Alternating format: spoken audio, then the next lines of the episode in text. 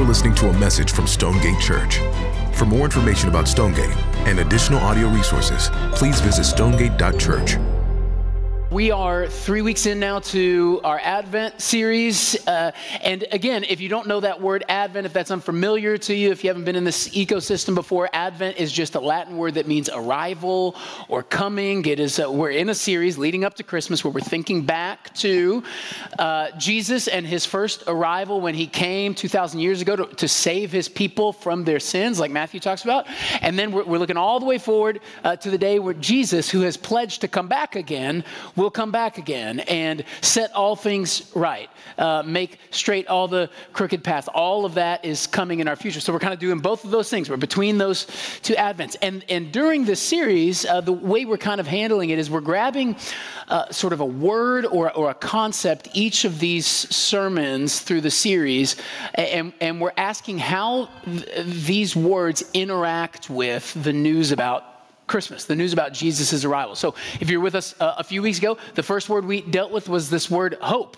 And we said, how is that connected to Christmas? How is that connected to his arrival? And we said that hope is it's this anticipation of or this confidence in the certainty that uh, one day God in the future is going to fix what broke at the fall that one day he's going to make right what, what cracked, what broke at the fall. And that's what hope is. And Jesus arrived to do that work. Uh, last week, uh, Rodney walked us through the word peace, that what broke at the fall was everything right? Everything cracked. All of our, the way uh, we interact with and relate to everything and everyone, especially uh, our relationship with God, is now uh, bent and broken uh, in, in what, it, it, by our power, is an irreparable way. There's, there's nothing to be done here. There's, there is now alienation between us and God and us and each other. Unless somebody comes and fixes that, puts the pieces back together, makes it whole again, uh, we're, we're toast. And, and so Christmas then means the arrival of the one who brings the pieces back together, the one who brings shalom back, everything as it should be. So hope and then peace. And then today, the word of the day is joy. And, and I was thinking about uh, joy this week, obviously, but writing the sermon, thinking thinking about it. And it's been interesting to me consider, to consider this word this week because it's different than the two others. Uh, it's uh, way more than the other two words we've been dealing with. This word joy is almost entirely uh, an emotional reality, and I just find that really interesting. Like it's a, um, it's a feeling. Uh, it, it's it's a delight. It's an inner sense of delight. It's this inner sense of uh, gladness. It's happiness. Which, by the way, I, I don't want to burst your theological bubble, but if you've heard the sermon, that's like uh, joy is like this wildly different thing uh, from happiness. Happiness has to do with circumstances, and joy is like this rich thing. It's just, that's cool. If you heard that, it's just not in the Bible. The Bible uh, d- doesn't say it like that. Uh, it uses these concepts and these terms synonymously, they're not divorced from each other. Blessed are the poor in spirit. That word blessed is makarios. That, that word could be translated as, wait for it, happy right? So, happiness, joy, God is up to your internal gladness and delight, happiness, joy. It's all, the, that's all the same pool of words, okay? and, and that is uh, what uh, we're focusing on today joy, that this, this felt experience of being glad on my insides. Uh, it is a feeling. Now, I don't know about you, but I, I, find it fascinating in light of that that when this angel shows up on the scene to the shepherds in Luke chapter 2, that the first thing that he announces to them is a feeling. That's just not what I would expect. But the first thing he wants them to know is come, is a, there's a feeling. He says, uh, and the angel said to him, verse 10, Fear not, for behold, I bring you good news of great joy that will be for all the people. For unto you is born this day in the city of David a Savior who is Christ the Lord. He said, Hey, someone has come. And this someone is meant to do something for your insides. Isn't that interesting?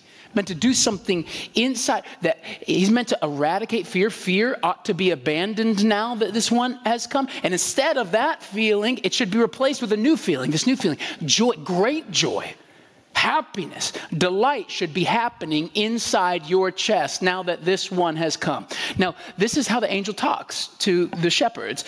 But uh, if you uh, haven't spent much time uh, in the scriptures, uh, you might not know that this is actually, he's just borrowing an idea, a reality that is just shot through your whole Bible. God, in many ways, is just obsessed page after page after page in the scriptures with your joy. Uh, Psalm 16, 11. Uh, you make known to me the path of life. In your presence is fullness of joy. At your right hand are pleasures forevermore. Isn't that interesting? Pleasures forevermore is what God wants and has for you. Or uh, King David in Psalm 51, uh, his psalm of repentance. What does he say? Restore to me the joy of your salvation. He's saying, This sin has obstructed from me that sensation of gladness knowing what you've done for me. And I want that back. Would you restore to me the joy of your salvation? Joy is commanded in Scripture. Can you command a feeling? Apparently, you can. Paul, in uh, chapter of, what is it, uh, four of Philippians, he says, Rejoice in the Lord always. Again, I will say it, rejoice. Hey, guys, you must be happy. That's what the Bible says. Be happy. Now, and, and let me clarify because uh, though those words are synonymous in the biblical ecosystem, in, in our world, uh, that does sound a little funny. He doesn't mean chipper, right? He doesn't mean glib. He doesn't mean put on a happy face and squash all your feelings down till they come out sideways to your neighbor, right? That's not, that's not what he means. Uh, we, we're talking about the delight that's produced when certain news comes our way, when we see a certain reality, it's meant to change us, re- remove fear, and, and increase my gladness, my happiness, my joy inside me. That's what he's about. Now, I bring all this up because I'm pretty sure that most of the world does not think like this about Christianity. It's the guess, but I'm guessing if you poll a person on the street, the leading word, if you do a word association with Christianity, is not great joy. That's probably not what's going through people's heads. Maybe some other words that you can't say on stage, but a lot of words, it's that uh, great joy is not the one. And I don't even think that's the way that most Christians think about Christianity like that great joy would be on the front burner for you. I don't think that's that's how we think of it. That might not be how you think of it. Now, there's lots of reasons why that's the case. Maybe for you, uh, you grew up in like a ultra conservative, ultra religious house, right? And so uh, church has always been this sort of stale, uh, drab ritual. And when you think about Christianity, uh, you mainly think it, it means uh, to do certain things, to follow certain rules, uh, wear uncomfortable clothes. Like that's that's sort of like what Christianity is for you, and it does not mean great joy. That's not what's coming to your head. And, and then maybe you rolled into Stonegate and you hear the way we talk and you're like super weirded out by it. Like, um, I, I uh, was talking to a guy who's been at Stonegate now for a little while. And uh, he grew up in church, did the Christian thing. He was a worship leader at one point. So he was in the, the world of Christianity. Then he shows up to Stonegate and gets in a community group. And one of the guys leans over to him at his first meeting. He's like, Hey, tell me about your enjoyment of Jesus. And he was like, Get away from me. I don't know what that means. It feels a little weird, right? I'm going to move a seat over now. Thank you. Like he didn't, he didn't get it. It's a weird way to talk, right? Maybe you felt that before. Enjoy Jesus, make disciples. Is that like how we should think about things? Because that's the way we talk about things here. So it may be weird for you. Or maybe uh, you didn't grow up in a Christian kind of environment. Uh, you, you, you, didn't grow up in maybe a religious system at all. But, but you're here because you saw a big church on the highway and you know you need probably some more God in your life. But you being here in your mind means the death of pleasure for you the death of joy, not the awakening of it, right? You're here because I had fun in my 20s, but now it's time to go to heaven. And so I'm, I'm here and, and we're just gonna, you know, straight lace and, and get things in order, right? And, and maybe that's how you think about things. Uh, Jesus and joy for most people in the world, I feel like, are, are living on two different planets. But what I want to tell you today, no matter what camp you're in, is this. What the Bible has to say about that understanding of things is this false. It's not true. That's not how you ought to think about this thing we call the gospel, about this thing we call Christianity. The coming of the Son of God to the world is meant for your joy. It's meant for your joy. The gospel is for your joy. Jesus the Christ, is meant for your joy. He is for your joy. And so my question is today is that is what I just said, what I'm describing about what this thing is, is that sensation, that reality happening in your chest? I mean, is, is am I describing your experience joy in him, delight, happiness, gladness? Is that what's happening in you? Or are you just kind of living in the land like so many of us are of I ought to be here, I should do this, this is the right thing to do, right? If that's how you think about Jesus, I'm really glad you're here because I can't wait to show you how wrong you are. Uh, it will be my joy uh, to do so. I, am looking forward to it. We're, here's what we're doing. We're, today, we're just we're going to stare at Christ today. And I want you to, to see with me together what his arrival really means for us, so that as we see him for who he is, maybe in the Father's kindness, that, that data we're going to look at together will be changed into delight for you. I, w- I want to move from data to delight because here's, here's the thing uh, I say this periodically. Uh, you're not in this room to get smarter, not in this room to get a bigger brain. This is we want you to know things, but we want you to know things so that those bits of data can be turned into your delight. We want joy for you. That's, that's why you're here. So I, I want you to see that uh, with uh, us today. Uh, and to do that, uh, we're going to we're gonna frame it around this. Uh, we're going to look at our two greatest longings that Jesus' arrival has come to solve.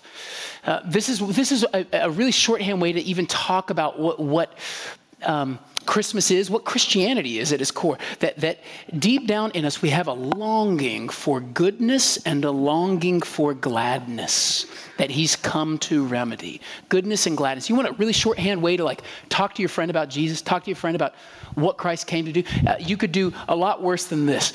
Jesus has come to make us good and glad. He's come to make us good and glad. Let me show you what I mean and make some sense of that for you. Uh, do you know what you really want deep down? I'm about to tell you what you want. You want to be good. You do. Uh, we all want this. Now, we might use different words to talk about it. That might not be how you talk about it. Maybe if you're more religious, you might use more spiritual words like uh, righteous. You want to be righteous, you want to be justified right? Uh, or, or, you might words, uh, use words like approved, approval, um, or feeling worthy, or having a sense of okay, I'm okay, like I'm good. Uh, but uh, it's all the, sort of the same idea. It's the feeling that we feel, kind of humming way deep down in us. Of it's the desire to feel whole, to feel justified, to feel good. This is something that is, that is buzzing in every human heart. And the, the problem, of course, with that feeling is we're all haunted consciously or subconsciously by the fact that we're not. And this actually makes a lot of sense because if you know how the world was made and how, how it's gone and all of that, you understand pretty quickly that in Genesis 3, the fall of man, everything cracked. We've, we've been talking about this a lot. And one of the things that was lost at the fall was that sense we had of, I'm okay. I, we, we did once stand before God blameless and now no more. Now we, we are just haunted by a memory of that, and we're all kind of uh, groping for goodness anywhere we can find it. Put whatever word on it you want, but this is the human condition. This is what we do. And, and it really doesn't matter if you're religious or not, this squeezes out of us in every possible way. This is how human beings operate. I was uh, watching an interview of Jim Carrey, and he was uh, talking about his career and all his different achievements in his life. And he said, My career is like a pearl. You, you know how a, a, pearl's formed. You, get a little speck of dirt inside, like the, sh- the shell, and then over time, that shiny, beautiful substance kind of gets wrapped around it, and then you have yourself a pearl. He said, That's actually what my career is like. My, all of my accomplishments in my career, everything I have done in my life up to this point, has been built around a speck of dirt. And that speck of dirt inside me is this what if people find out I'm a fake? That I'm a hack?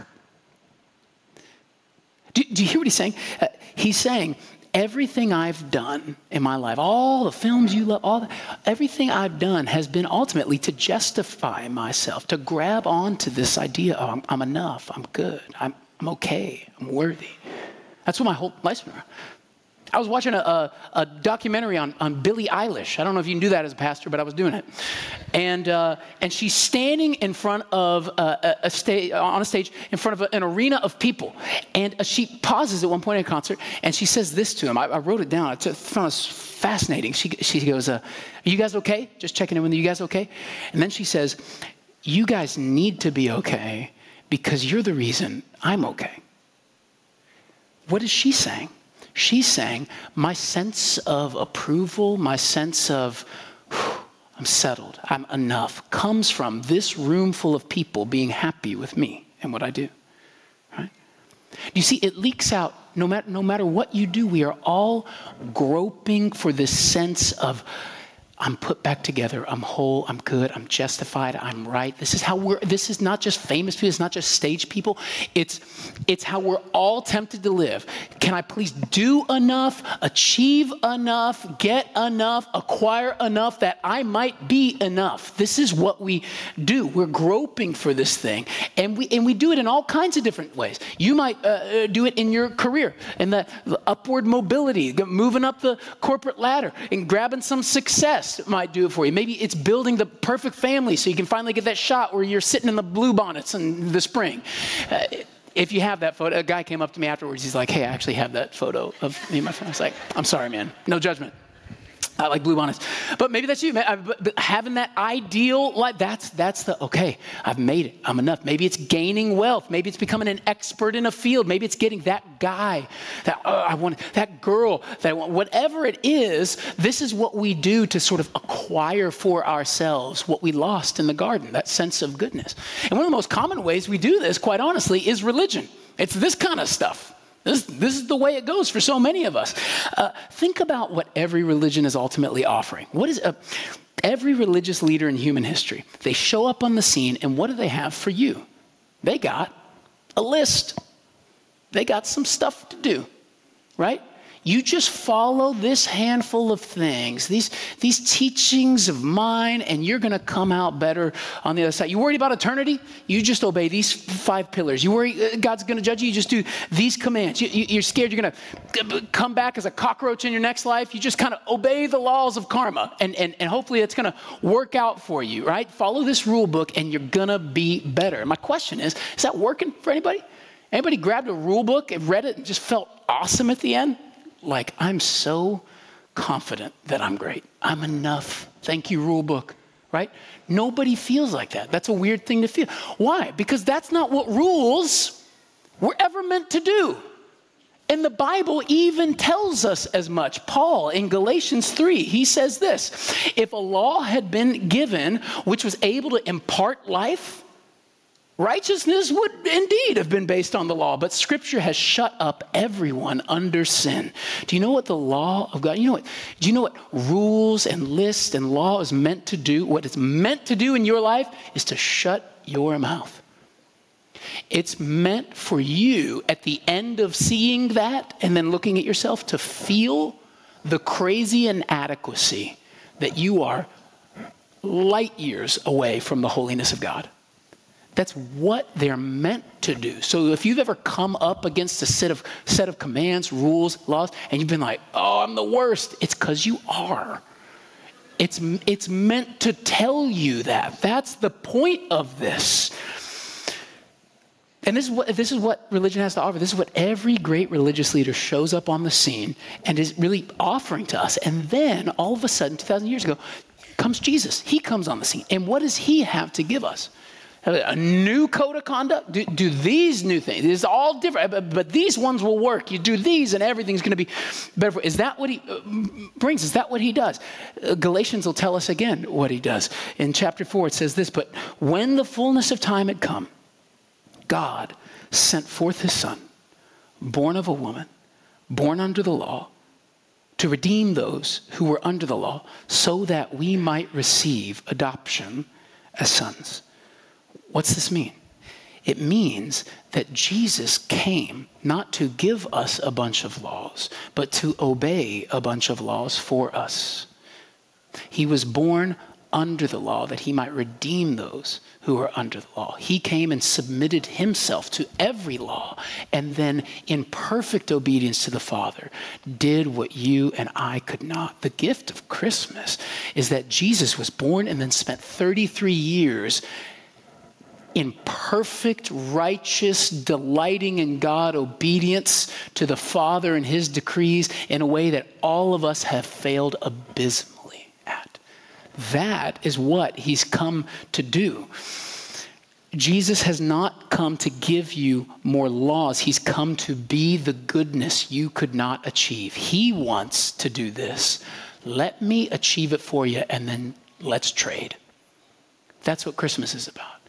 I have goodness that you don't have. Will you give me your sinfulness and I'll swap you? That's Christmas. I get someone else's goodness, Jesus's. Question Are you experiencing that? Some of you have been in this Christian game a long time. When you think about walking with the Savior, is there delight in your heart that you have goodness, finally, the thing you've been chasing all your life? Or are you still haunted by the fact that you're not measuring up? The sense that we have that we're haunted, that we don't have the goodness we want, betrays the fact that we're not treasuring the goodness that's ours in Jesus. So, really, this morning, one of the things this morning is for you, it's an invitation for you to swap. We can't do it on our own. Will you take the accomplishments of the Savior or will you keep relying on your own ability to achieve it yourself? It's not going to work. Swap with Him today. That's what He's inviting you to at Christmas. This isn't more religion. Christmas is the gift of His goodness to you. But there's another gift. There's another gift, and it, in many ways, it is the gift of Christmas. It's the gift that stands on the shoulders of the gift of Jesus' goodness. Um, let me say it like this Jesus didn't just come to make you good, Jesus came to make you good so he could make you glad. Um, this is really uh, big. This is huge. This was um, one of those like huge light bulb moments for me in my 20s where like um, I, I come to Christ in, in my teens, and I learned, I, I, I learned the first part. Jesus is my righteousness. He's my goodness. I can't get into the house apart from Him doing it for me. So the door, I get in through His righteousness, and now I'm in the house. But for like 10 years, I had no idea why I was in the house. I knew how I got in. I got in because of his merits, not my own. But why am I in this house in the first place? You ever ask yourself that question? Why, why any of this? Here was my best guess, my best answer as to why I'm in the house, why I'm in this thing called Christianity in the first place. Here's what I, my answer for the first 10 years. Uh, so I wouldn't go to hell. Right? Who wants to go to hell? You kidding me? And, and Jesus, Jesus died for my sins, so I wouldn't go to hell. I'd go to heaven. I would be saved. That obviously is the punchline of the gospel. Is that true? Is it true that Jesus gave us his goodness for our sinfulness so we wouldn't go to hell? Well, of course it is. But is that most true? That's the question I'm asking. Is it most, is it the deepest truth? Is it the bedrock truth of this thing we call the gospel, this thing we call Christianity? And the answer is no. That's not the most true thing. You going to heaven is not the main interest of Jesus. I don't know if that just blows your mind, but it's not the main interest. What is the main interest of Jesus? Well, you can read about it in uh, 1 Peter 3.18. If you don't know this verse, you should memorize this verse. For Christ also suffered for sins once for all, the righteous for the unrighteous, that he might bring us to God. Why did Jesus die for you? Why did he make you good, make you righteous?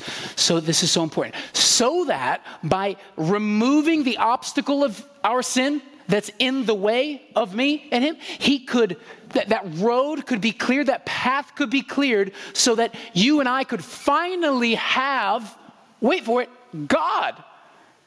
Je- Jesus did not die so you could go to heaven.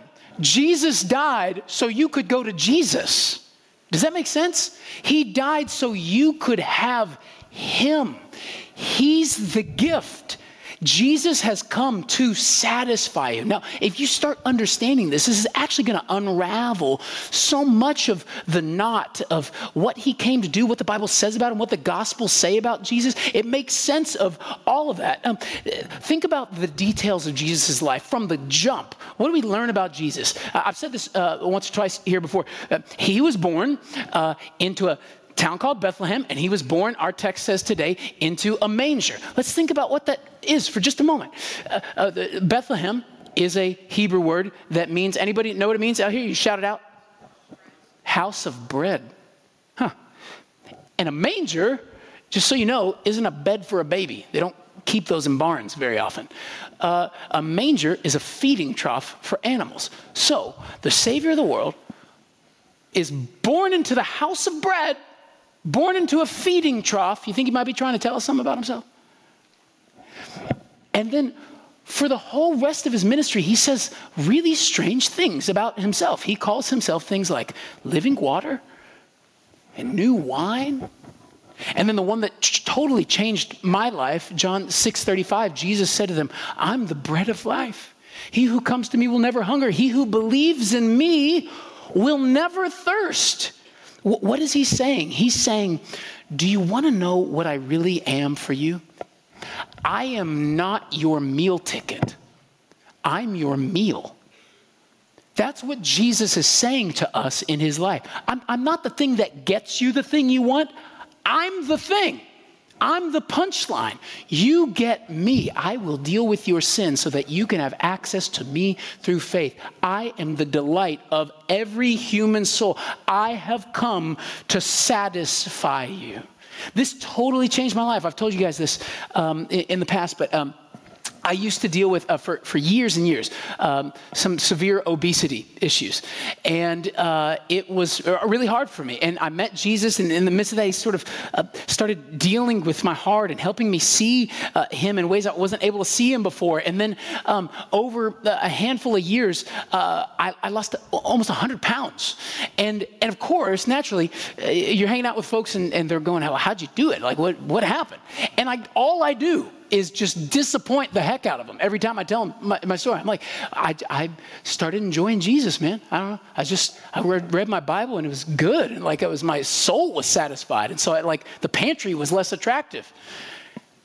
And they were like, that's dumb. What's the, what's the thing you did? Like, what's the real, like, was there an Oprah book you read? Like, what did you do that, like, got you down? And I'm, I'm saying, no, it's not. Like, is it possible that Jesus could actually satisfy our deepest longings in a way that changes the way we live? Is that actually, that's the claim of the Bible. And I'm just saying, and look, uh, I get, I, dealt with obesity. I get it's complex. I get uh, there's genetics and all that. I'm not I'm, I'm not saying everything you could say about this issue, but I am telling you my testimony. And my testimony is I started feasting on the bread of life. And by the end of it, I was too full to run back to the pantry. That's, that's what I'm saying. God has done that. He actually does these types of things. Jesus actually is the great satisfier if we will throw ourselves on him and enjoy who he is for us. That's what he wants to do. Thomas Chalmers, the, uh, the Scottish minister, he used to say it this way The only way to dispossess a heart of an old affection, which is a fancy way to say the only way for you to stop clinging to everything in your life like it's a God, like it's the thing that is going to satisfy you, the only way to dispossess a heart of an old affection is by the expulsive power of a new one. What is he saying? He's saying it's not just enough, oh religious person, to go, that stuff's bad. I should not do bad. I should go here and do good stuff, not do bad stuff. He's saying that's not how this thing works. You'll just run to some more bad stuff right? You'll, you'll run to some other things and make those good things into your gods. He's like, the only way to be free from whatever you're holding on to to give your life meaning is if you find something richer than the thing you had before. And the only thing in the world that will satisfy your heart fully, entirely, eternally, infinitely is the person of Jesus Christ for you. What is Christmas? It is that Jesus Christ came to earth to be good for you so that through faith you could have his goodness and then he becomes your gladness. He is both our goodness and our gladness. That is what the gospel is. If you're wondering what this whole Christianity thing is, that is what it is. Nothing we chase, nothing we hold on to will ever be enough for our hearts. Our hearts have an, have an infinite appetite, and only Jesus is infinite and can satisfy us. And when he begins to satisfy you, you can actually be free from enslavement of, of, making good things into God things. We can actually be free from that. You see, this is why the angel could look at these shepherds and say, The arrival of this little baby means great joy for all peoples. This is, this is why. Because he is both our goodness and our gladness. He's come to make us right, and then he's come to satisfy our hearts. That's Christianity.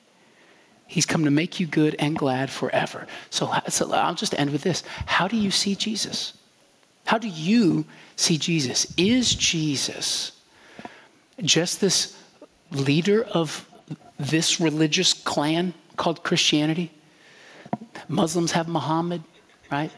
Christians have Jesus. He's just like the leader of the pack. Is he's just the next guy in line who's come to give you some really good principles to live by. He's a great religious teacher. He's a fine, upstanding man, and, and I follow his lead. Is that who he is to you, or is he goodness and gladness itself? The one who came to remove your sin by his death and life his resurrection, so, so that he can satisfy your heart. If you can see him like that, if you can, if you can begin to realize that he's not just another lawgiver, not just a, a leader of a sect, but he is actually bread. That he's dealt with your sin and your hard heart so that you can actually want to feast on him and then he says, Dine away. I am bread for you. If you can begin to see him like that, there is only one logical response, and it is joy. It's delight. Is Christianity just stale as just, yeah, anything to you? Uh, is it just like, oh my gosh, another Sunday? Can I ask you, are you gazing at him like this? Will you give yourself time to treasure this news? He has removed your sin so he could satisfy your heart forever. This is the gift. This is the gift. And when we see it, joy springs up. So here's how we're going to end. It'll be unconventional, but uh, I, I just want to sing with you. I, joy makes people sing. Lots of things make people sing, but joy is one of them. And I, I'm, I want to sing with you uh, just the stanza of the song we sang at, the top of service. So stand up with me. Let's let's end our service just by raising our voice uh, to, to the Lord, who is our goodness, who is our gladness. Let's just sing joy to the world together. Joy to the world, the Lord is come. Let earth receive her King. That's it. Let every heart prepare room and heaven and nature. Come on to Him. And heaven and nature sing, yes. And heaven